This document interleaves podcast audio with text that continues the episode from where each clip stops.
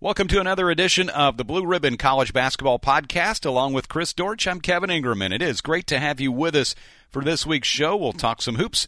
Uh, coming up a little bit, Mike Ashley will join us. He's covered Maryland for years. He is a Blue Ribbon contributing editor, and uh, we'll talk about the coaching change that was made for the Terrapins here a few days ago. And also on this show, we're going to talk a little more about the SEC and where that conference stands. You got a bunch of ranked teams, but uh, not all of them have had uh, complete success, and you've had some teams that haven't played all that difficult the schedules. And then a little later in the show, an interesting note about a game coming up on Friday. Chris, how's it going, man?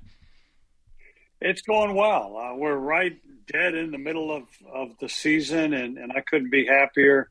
So far, only a couple of games that I know of uh, were canceled due to COVID protocols. So it's as close to a normal regular season as we've seen in a couple of years, and I'm I'm happy for it. Uh, I've I've missed I've missed the the entire atmosphere, uh-huh. not only of going to the games personally, but even the games I watch on TV.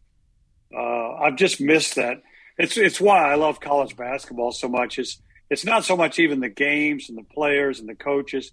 It's sort of all that pomp and circumstance and and the excitement and and the fact that most of those kids are there just because they love the game of, of basketball. So I've missed that, and it, has been great to sort of immerse myself in it here the last uh, four weeks or so.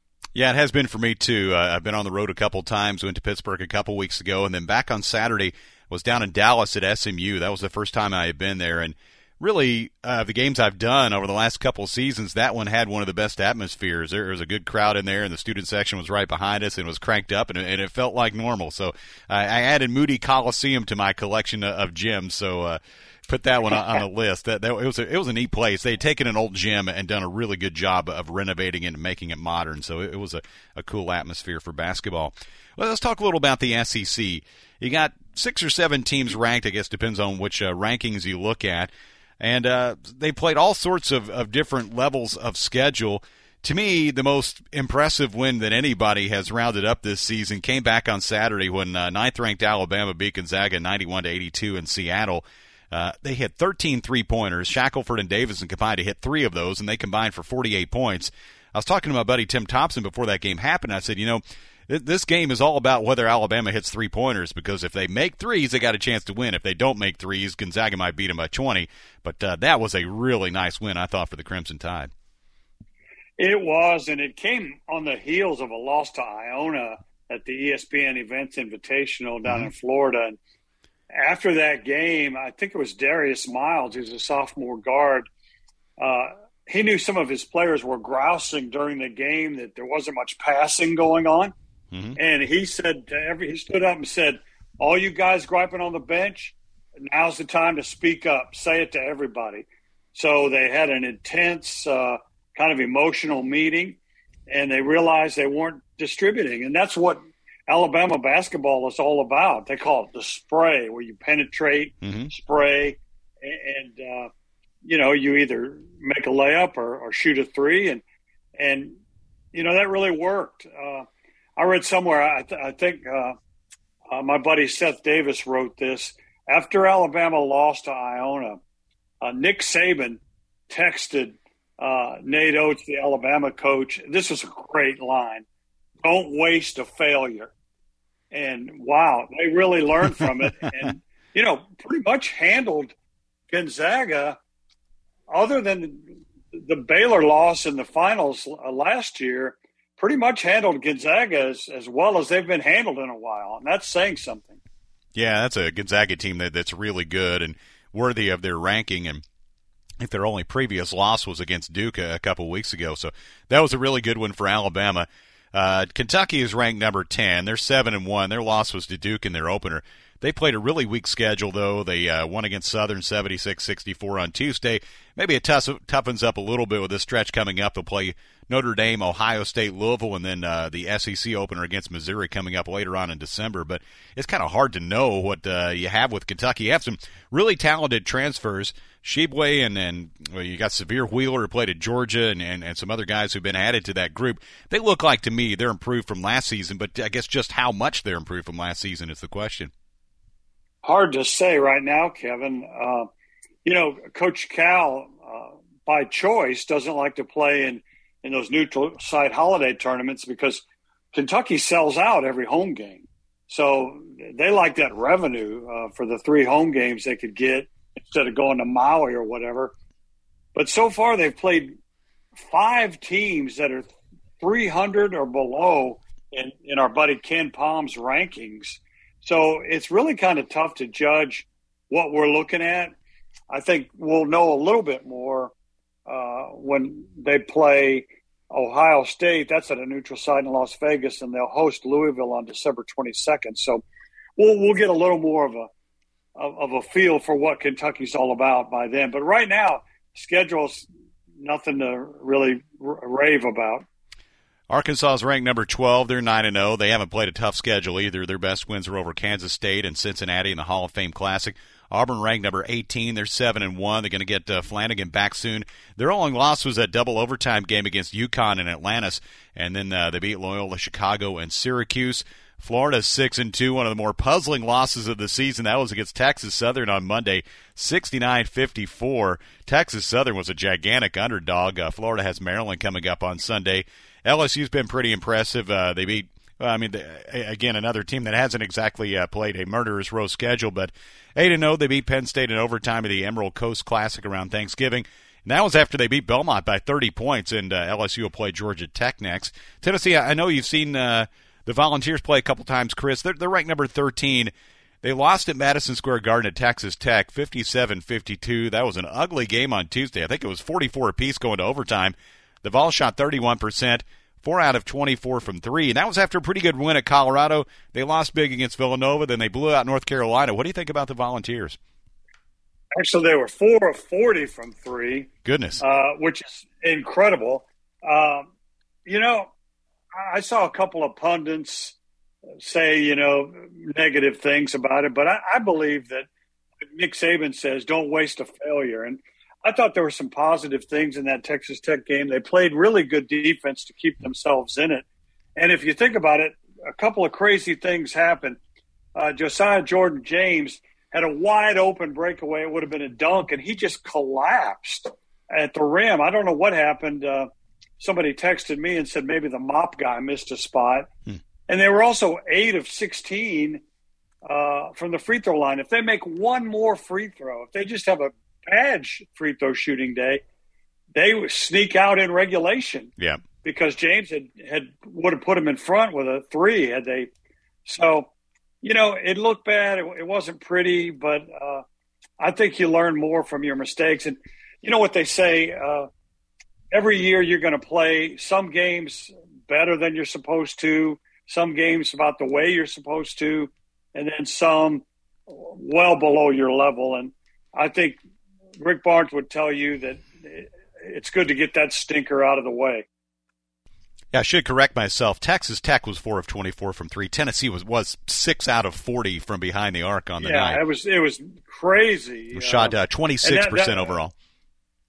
Yeah, and you, you mentioned Florida too. Uh, uh, they Texas Southern was a 23 and a half point dog, uh, but they're coached by Johnny Jones, ex of LSU, so he kind of knew his way around the league. Right.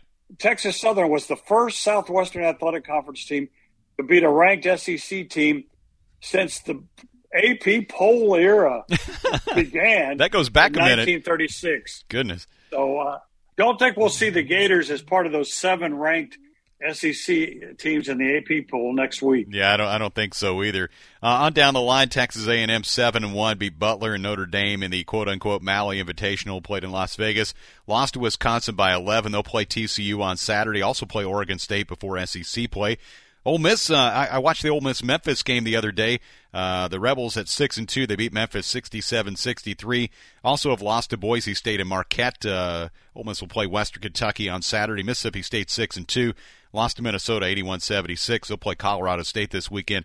Carolina six and two, Vandy five and three, Missouri four and two, and Georgia at four and five. Another of those teams that has beaten Memphis. So it, it's a good league. It's a deep league. It's an interesting league, but uh, still, I think there's a lot of figuring out to do when you look at this collection of teams. Yeah, I think so too. You know, South Carolina is six and two, but they lost by 24 points at Coastal Carolina. Uh, I, I keep an eye on the Mississippi schools. Mm-hmm. Both are six and two.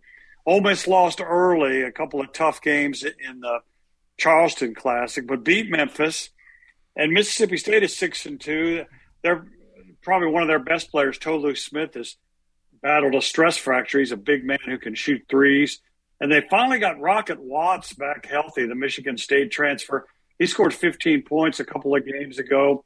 They kind of had a puzzling loss to Minnesota at home, but they're six and two also. And I, I think both those Mississippi schools could be heard from before it's all said and done.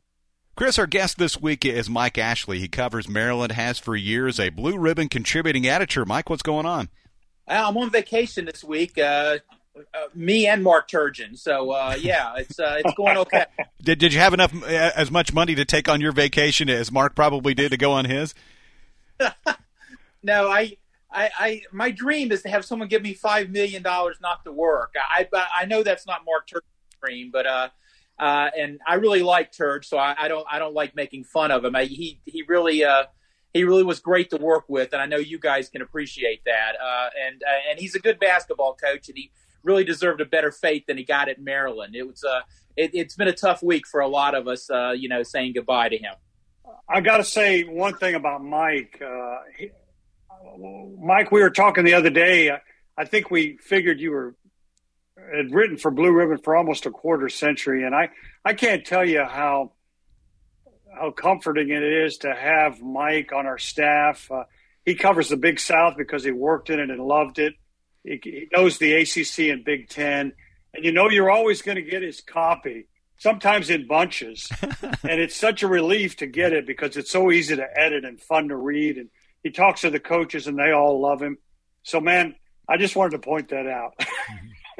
Save all my timeouts, Chris, uh, so I can finish because I do some NBA work too, and it usually bumps. Although the crazy pandemic schedule, but yes, hey, Blue Blue Ribbon I loved it when I was an SID at Radford. I loved talking to the blue ribbon guy because he was the most extensive, wanted to know the most. It was my one chance to shine as an SID and say, "Hey, this is this is the guy that might be really good that nobody's talking about," and that kind of stuff. And and because of that, I I I'm the SID whisperer. These guys know me and trust me, and uh, it's just been so much fun. Uh, as Chris has really helped me too with building relationships with a lot of these coaches.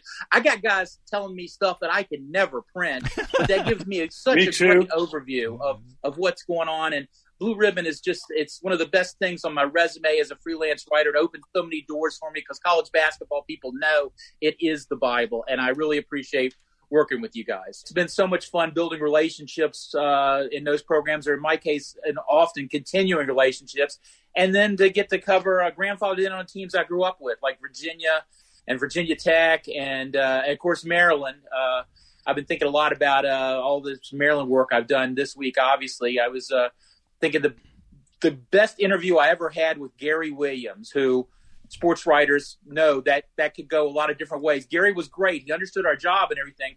But I made the classic mistake of coming in for my one-on-one sit-down in his office one summer late in his career at Maryland, where he was taking a lot of heat for uh, they hadn't recruited well, particularly locally. Which, knock knock, that's an issue right now too. Yeah. Uh, with the Terrapins. Uh, but uh, I walk into Gary and I noticed uh, he had such a great tan. I just assumed he'd been playing golf, and I said something about his great tan and uh, how his golf game was. And Gary, boy, he took that as me, one of the guys saying he wasn't in the gyms, working his tail off. Cussed me up one side and down the other for about three wow. minutes. I couldn't get a word in edgewise. Finally, I, I explained, Gary, that's not me. That's I'm not that guy. And uh, and I had my best interview ever with him that, that time after after we had that meeting of the minds on that issue. So I read something. I think it was in Seth Davis's column where he said that uh, the, the, the the thing that pushed Turgeon over the edge, and it was a mutual decision, was yes. kind of the, the grousing of the fans as he left the floor for his final game. What do you know about that? And, and do you was was the fan pressure really ramping up that much? You know, I'm going to compare it more to uh, the Jimmy Carter presidency. There was a malaise. Uh, uh, fans were kind of disillusioned. They thought the program ha- had a certain ceiling they weren't going to get past anymore.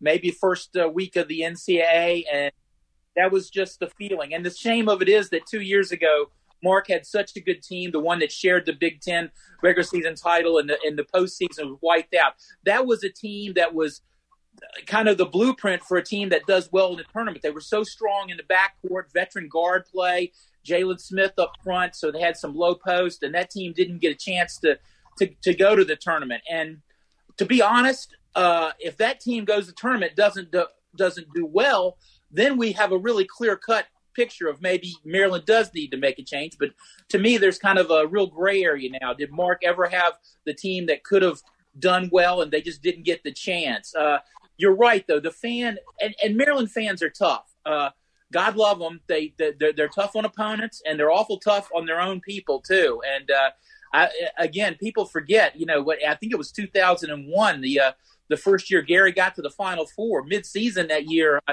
late January into February, I think.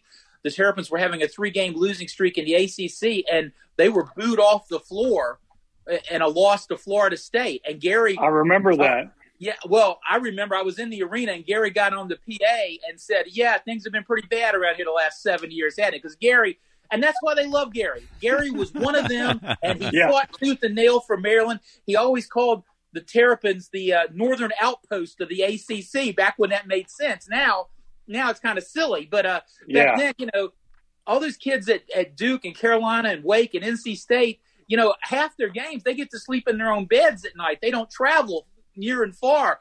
The the majority right. of writers are, are based in that area, so all the honors would go to the the Carolina kid. I'm not saying that's always wrong, but I'm just saying Maryland was an outlier, and it was tough, and that's why the Big Ten uh, seemed so attractive at the time. A fresh start away from all that, plus 20 million extra a year in TV revenue. So people forget that. Now you got to remember where I'm from. I'm from down around Roanoke, Virginia, in the South, and people have not forgiven Maryland for leaving the ACC down there.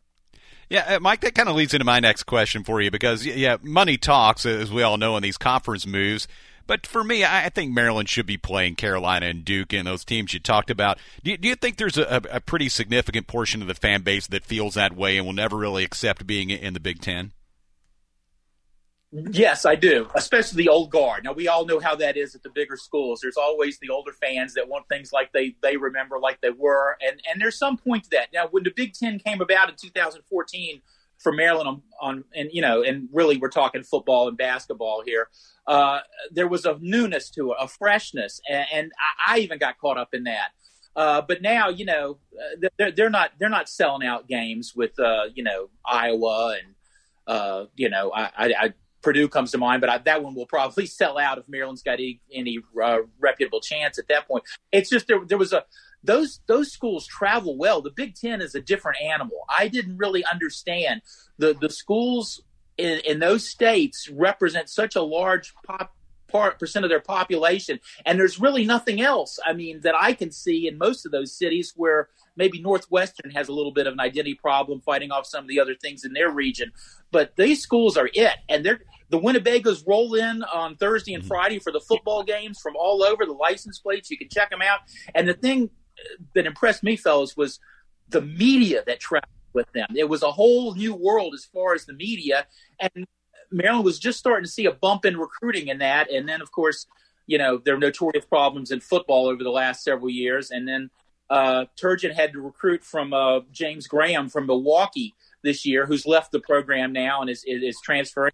Again, I don't know exactly what all that happened, but it makes me wonder if there was some things there uh, also that contributed to Mark's decision. And it's just so hard Turge was such a basketball lifer. It's so hard yeah. for me to imagine that he just stepped away like this. Uh, um, and, and, I think he was trying to do what was best for everybody in this situation. And again, to me, that just makes me admire him a little bit more uh, as far as his career. Who makes sense as his replacement? I know I, I read some quotes attributed to Gary Williams, and he thinks that Maryland should be a lead. And I think we all agree that they've got the potential to be a lead. But like you said, there's some inherent problems in terms of recruiting and uh, fans traveling on the road. And uh, those Big Ten schools, I mean, they're basketball centric. And I don't think you can say that necessarily about Maryland. Um, well, it used to be. It used to Yeah. be. I, I used You to know, when Lefty was there, and Well- well, Well, well, And- even even even when Gary got things rolling, I mean, I, I, when I got on the beat again, and that's about 22 years ago. Uh, uh, it was kind of a running joke in the football press box. Okay, when's basketball start? Because yeah, uh, yeah, football was usually going nowhere, and uh, and and everybody was already jazzed up for basketball. And of course, you had Carolina and Duke always coming in, and it was uh, the ACC at its peak in in some of those years. Uh, and they did a better job. I, I don't know. Gary's last few years, he did not recruit very well. People seem to forget that. His, la- I, what was the stat I, I'd read on that? And, and I should remember this stuff, but I'm getting an old. I'm becoming an old man, so Mhm. you'll have to excuse me here. I think in his last uh, uh, six or seven years, they only had three NCAA tournament appearances, and people kind of gloss over that. And those teams really didn't have uh, a lot of outstanding players. It was all really on Gary scheming and coming up with a way to win. And uh, the criticism was there, as I mentioned in my earlier story about the recruiting, especially local. So they need to get somebody who can. Uh, who can who can get the best players in the DMV, like Mike Locksley starting to do in football. They need Yeah. somebody that can that can can land those players, keep keep the locals more interested. And uh, while I never think Maryland's going to travel well within uh, the Big Ten, I do think they can have a strong presence. I you know I've been here when I've seen it. I've seen it work. I've seen it take big crowds to Florida State and Miami back in the day, things like that. So it can happen. Uh, you know, if you want a list of candidates, I, I'm just the ones everybody's talking about. You know, Sean Miller was uh, was a front runner the last time this job was open. Obviously, that's a little more iffy now. I don't know if uh, you know he's the top guy. The name I keep seeing is Kevin Willard at uh, Hmm. at Seton Hall. A lot of people really Yeah. like him. Um, uh, there's a dream dreamland of Nate Oats and the way he plays. You know, up tempo, and people would love not to see going to that. happen, but yeah, Right, right, exactly. I, I, I said the dream. Uh, then I think you got a tier of, uh, you know, Mark Schmidt, maybe it, uh, from St. Bonaventure might be a candidate. Uh, yep, uh, uh, what's John, John Beilein doing now? But I, I don't know that that's the right way to go. Uh, yeah, I've heard his name. Uh, Kim English came in and put his resume on the floor when George Mason beat uh, Maryland, which kind of started Yeah. uh, all this discussion in some way too. So there's another guy that, uh, uh, you know, and he's a Baltimore native. You talk about local recruiting, so uh, some guys like that I think are going to be in the mix. And but I, I, I'm almost hoping there's another candidate we're not hearing about now that's going to check more of the boxes. You know, maybe younger, uh, has some local ties. Uh, you know, it's it's gonna it's gonna be an interesting process. It's gonna be fun to watch. Mike, as we uh, finish up with you, uh, Len Bias was enshrined in the College Basketball Hall of Fame a couple weeks ago. A guy's just a Terp legend going back to the 80s. How important is it to remember what he did on the court when you also consider the, the tragic death after the NBA draft back in 1986? Yeah, that was. Uh, they had a night for him uh, the other night because he went into the College Basketball Hall of Fame, and his parents were there uh, for the Virginia Tech uh, the the ACC Challenge game, and uh, uh, I ended up writing a column about Len that night uh, for for Baltimore uh, Press Box, PressBoxOnline.com, and I got to admit I was working harder on it, and I wasn't paying as much attention to the game with Virginia Tech. Just had my head up every now and then to see that Virginia Tech was getting a lot of easy baskets and Maryland was not, which again, part of our story that we led with here about Mark Turgeon. But uh, you know, I, I for us basketball people, Len Bias eh, of our age, Len Bias is very personal. I mean, that's Yeah. that's that's my JFK. I remember exactly where I was when I heard about Len Bias. And I was on I was I was working at Virginia Tech, but I was on uh, I was headed to Myrtle Beach on vacation with three of my buds. We were all in a car, and it came across the radio, and the one guy in the back who was asleep was my friend, the big Celtics fan. And we're like, Wow. what do we do? Do we wake him up and tell him? Do we? And I was a, I'm a Lakers guy, so uh, it was. He didn't believe me when I first told him, and then and then he could see wow, my expression on my face that no, this is real. This just Yeah. happened. Yeah. So back then, I guess the early days of sports everywhere on TV and radio, we pulled into the first sports bar we could find just to get ESPN on and see what the heck was going on. And I, I mean, I'll be honest, I still don't know what was going on to, to, in a lot of ways. At Radford later on, I worked with Oliver Purnell, who was involved in that, and I just if it ever came up, I couldn't bring myself to ask Oliver the tough questions because uh, that was so personal. Then I got on the Maryland beat, and you guys, I'm telling you, that still hangs over this place. Sure. It still hangs yeah. over this place.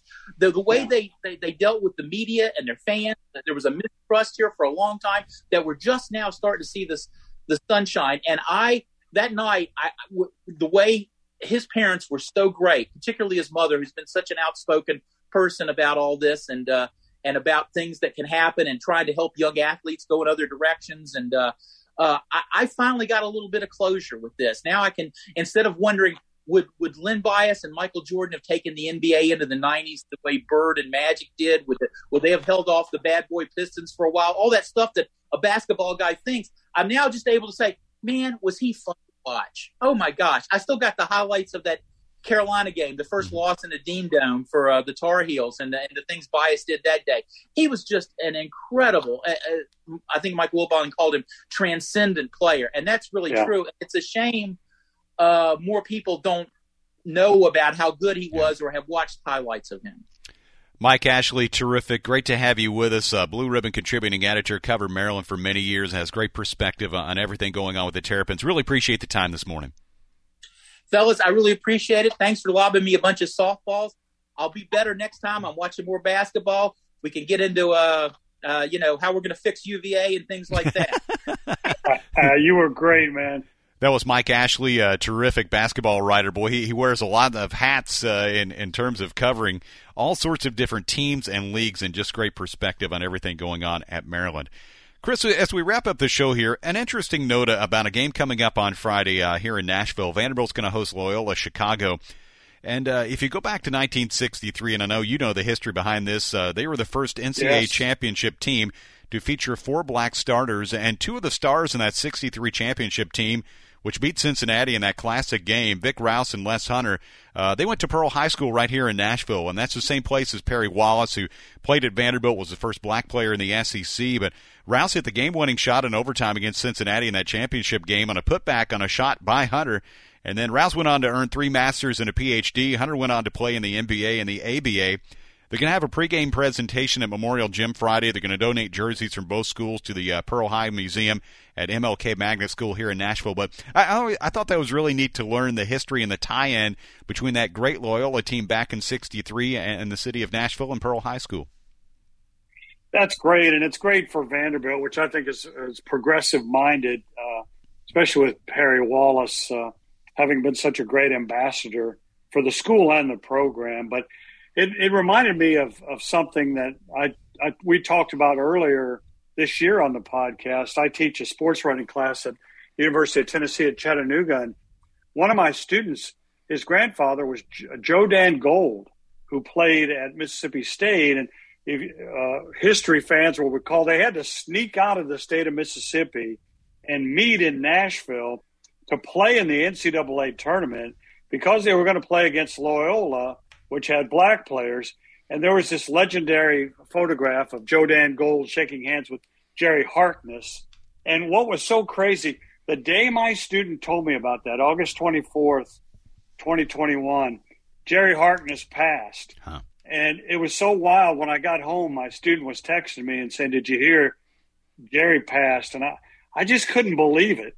But uh, he too was a was a leader and, and active in civil rights issues and successful in his career. Uh, one of the first uh, African American sportscasters in Indianapolis history. So hmm. uh, that whole team went on to great things, and it only goes to show you that uh, uh, that team that team was special, not just for what it was on the court or being pioneers, but those were good people and smart people and successful people, and it's cool to see Vanderbilt on the night when Loyola comes in there. I wonder, by the way, you think Sister Jean will make the trip? we were talking about that, and, and Jerry Stackhouse said, you know, they usually win when Sister Jean makes the trip. So if you know maybe she wants to just stay behind and, get some rest, that that would be okay. Uh, he, he was joking about that the other day when somebody asked him about it on Twitter. Uh, but yeah, you talk about Jerry Harkness. I think he actually made the shot or made the pass to uh, to Les Hunter that resulted in him taking that shot, and then later re- resulted in the uh, the score by Rouse that won the game against Cincinnati, which at that point was the two time national champion. They won back to back, and they were going for the three-peat there in 1963. So I, I thought that was some interesting history, and you know it was cool when they went to the Final Four a few years ago to see that unearthed again, and people learn the history of that program and just what it was about. And I know they're going to make the uh, the move to the A10 uh, after this season, but that will be coming up on Friday here in Nashville.